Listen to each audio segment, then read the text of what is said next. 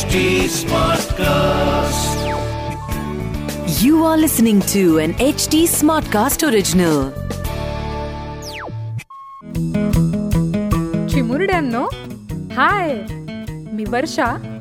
तुमच्यासाठी घेऊन आले आहे एकदा काय झालं या आपल्या पॉडकास्ट मधली या आठवड्यातली गोष्ट.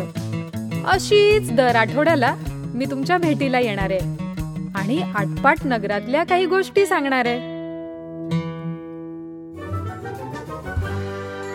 रमाने गृहपाठ पूर्ण केला आणि जेवायला बसली. रोज खूप उत्साहानं शाळेत घडलेलं सगळं सांगणारी रमा आईलाच गप्प गप्प आणि नाराज वाटली. नक्की काय झालंय? आईनं विचारलं. त्यावर रमा म्हणाली आई आई आज शाळेत किनी क्लीला दिनासाठी सिलेक्शन होतं. मला भाग घ्यायची खूप इच्छा आहे. बाई म्हणाल्या खूप स्पर्धा होणार आहेत सगळ्यांनी कोणत्या ना कोणत्या खेळात भाग घ्या. मुक्ता कव्वलीसाठी गेली मग मी पण गेले तिच्या बरोबर. बाईंनी तिला घेतलं पण मला नाही म्हणाल्या. मी खूपच बालिक आणि उंचीला लहान आहे ना. त्यावर आई म्हणाली तू धावण्याच्या किंवा खो खोच्या सिलेक्शनला का नाही गेलीस बाळा? तुझा पळण्याचा वेग किती छान आहे. मग रमा म्हणाली अगं नाही. मुक्ता म्हणाली कव्वलीला मजा येईल म्हणून गेले होते. मैत्रिणीकडून रमानं प्रेरणा घेतली. हे आईला खूप आवडलं. पण आपण कोणत्या गोष्टीत निपुण आहोत? काय छान जमतंय? याबद्दल तिनं विचार नाही केला. हे आईच्या ध्यानात आलं. आईनं रमाला जवळ बोलवलं. आणि म्हणाली तुला माहितीये रमे?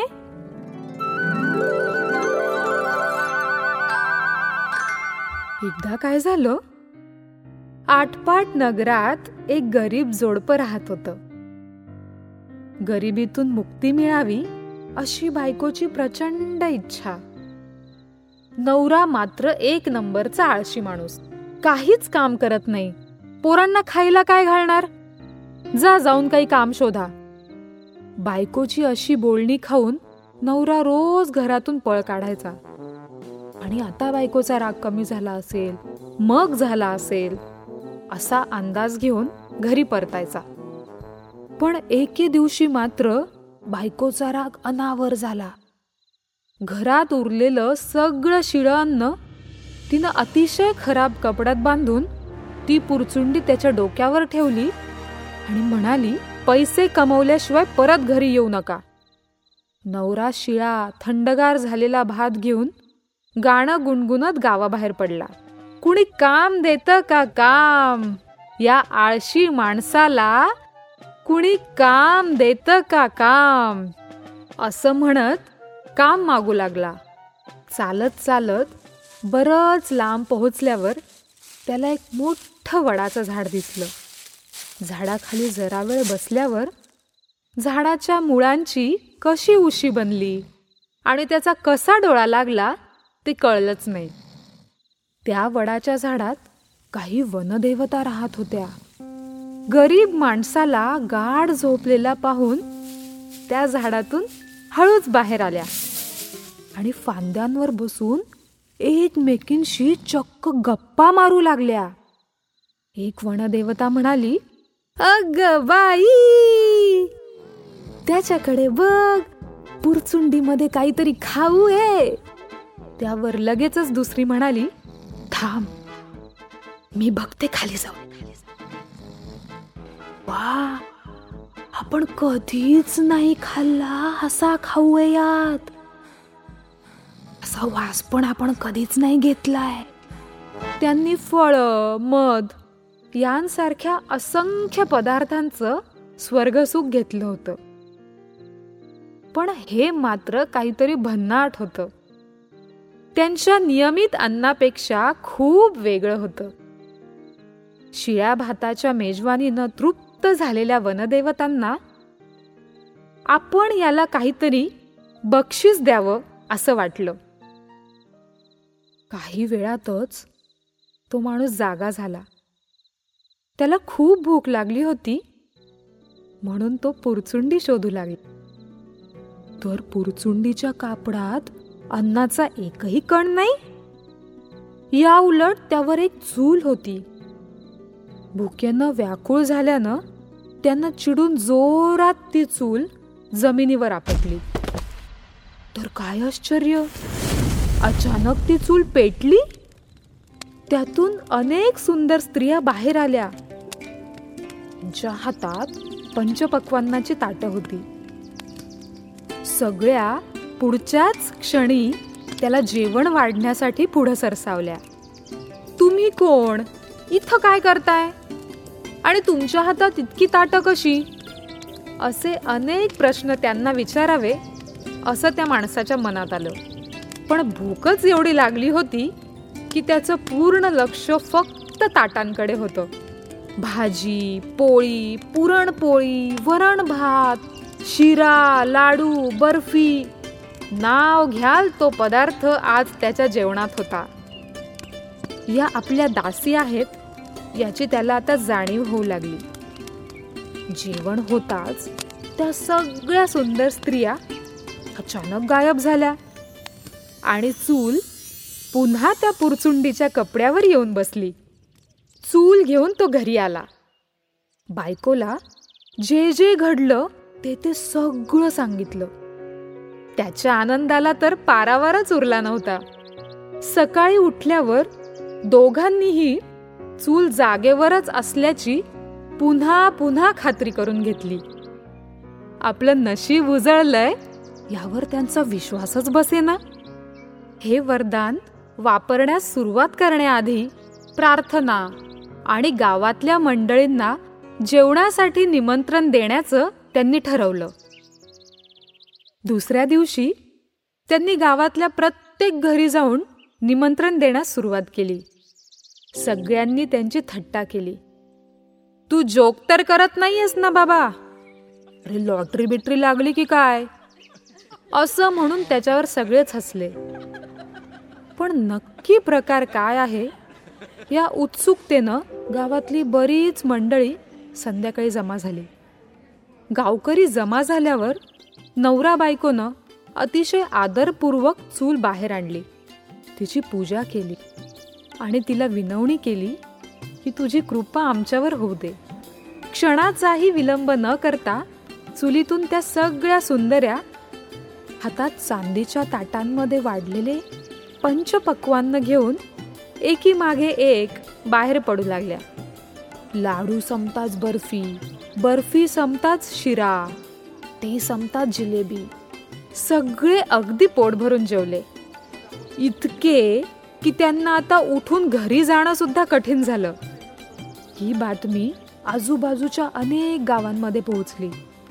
कितीतरी दिवस हा विषय एक ब्रेकिंग न्यूजच बनला होता.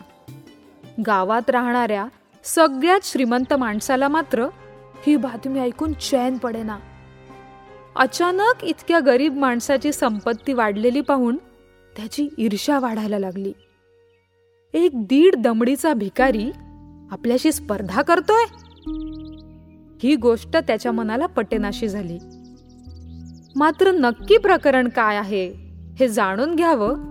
या भावनेने तो फूटभर लांब केसाचा आणि पिळदार मिशांचा श्रीमंत या गरीब जोडप्याला भेटायला आला. आणि जी जादू घडली ते पाहून आश्चर्यचकित झाला. या सगळ्या मागचं रहस्य त्याने स्वतः ऐकलं. हे तर किती सोपं आहे. आपण पण हेच करायचं असं त्यानं ठरवलं. आपल्या सगळ्यात उत्तम हलवायांना बोलवून त्यानं सर्व खाद्यपदार्थ बनवून घेतले. दुसऱ्या दिवशी आपल्या पालखीत बसून तो वडाच्या झाडापर्यंत पोहोचला. खाद्यपदार्थांनी भरलेली ताटं झाडाखाली आकर्षकपणे त्याने मांडून ठेवली. आणि आता तो वामकुक्षी घेण्याचं नाटक करू लागला. कारण त्याला वनदेवता आणि अन्न गायब होण्याची जादू पाहायची होती. पण झाडाच्या सावलीत काही वेळातच त्याला खरंच झोप लागली. झाग आली तर बघतो तर काय? अन्न सगळं गायब. आणि त्याच्या जागी एक चूल. ते पाहून त्या श्रीमंत माणसाला फार आनंद झाला. इतकं चविष्ट आणि राजेशाही जेवण बनवून आणल्यामुळे हे होणं त्याला अपेक्षितच होतं. चूल घेऊन क्षणाचाही विलंब न करता पालखीत बसून तो लगबगीनं घरी पोहोचला. सगळ्या गावाला जेवणाचं निमंत्रण दिलं. गावकऱ्यांच्या जिभेवर गेल्या मेजवानीची चव अजूनही तशीच होती. आता अजून एक मेजवानी. आणि ती पण श्रीमंत घरी. अगदी दिवसभराचा उपवास करून मंडळी जेवणासाठी हजर. जसजशी संध्याकाळ झाली तसतशी गर्दी वाढू लागली. श्रीमंत फेटा बांधून आणि घरभरातल्या सगळ्या महिला पैठण्या नेसून मिरवत होत्या. त्यांनी सगळ्यांना खुर्च्यांवर बसण्याचं निमंत्रण दिलं. वाजत गाजत चूल सगळ्यांसमोर आणण्यात आली. आणि चुलीला सगळ्यांसाठी जेवण वाढण्याचा आदेश देण्यात आला. पण यावेळी गंमत काही निराळीच झाली. चुलीतून असंख्य धिप्पाड लोक मिशा पिळत बाहेर येऊ लागले. जणू काही कुस्तीची स्पर्धाच खेळायला आमंत्रण दिलंय. त्यांनी बंडीच्या खिशातून वस्त्रे काढले. श्रीमंतांसहित एकेका गावकऱ्याला पकडून सगळ्यांच्या डोक्याचा गोटा करायला सुरुवात केली. अहो वस्त्रे इतके जवळून फिरवले की सगळ्यांची डोकी एकदम पितळासारखीच चमकवली. स्त्रियाही याला अपवाद नव्हत्या. जेव्हा घाबरलेले गावकरी बाहेर पडू लागले तेव्हा त्या धिप्पाड माणसांनी त्यांना आरसे दाखवून स्वतःचे रूप पाहण्यास भाग पाडले. श्रीमंताच्या हे लक्षातच आलं नव्हतं की वनदेवता प्रत्येकाच्या गरजेनुसार आशीर्वाद देणार आहेत.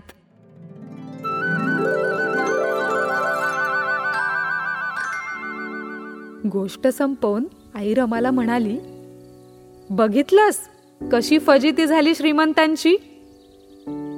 इतरांच्या चांगल्या गोष्टींपासून आपण नक्की शिकावं बाळा. त्यांचं मन भरून कौतुक देखील करावं. पण तुझ्या मित्रमैत्रिणींचे स्ट्रेंथ्स आणि विकनेसेस तुझ्यापेक्षा वेगळे असू शकतात ना? म्हणूनच आपल्यासाठी काय योग्य आहे याचा निर्णय आपण पूर्ण विचार करून घ्यायचा.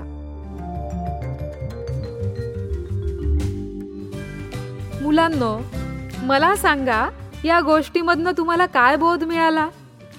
आणि हो कशी वाटली तुम्हाला आजची गोष्ट? नक्की कळवा. माझं इंस्टाग्राम हँडल आहे एकदा काय झालं.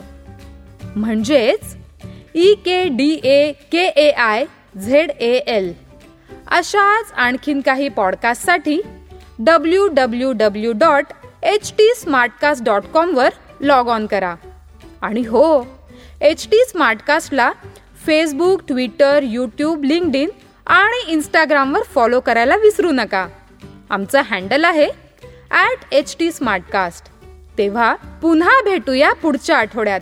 याच दिवशी याच प्लॅटफॉर्मवर तोपर्यंत वागताय ना गुणी बाळासारखं? वागलंच पाहिजे. इस स्टोरी को कंसेप्शलाइज और नरेट किया है वर्षा पगार ने. डायरेक्ट और प्रोड्यूस किया है अंकिता पाहवा ने. एडिट और साउंड डिजाइन किया है अमरिंदर सिंह ने This was an HT Smartcast original. HT Smartcast.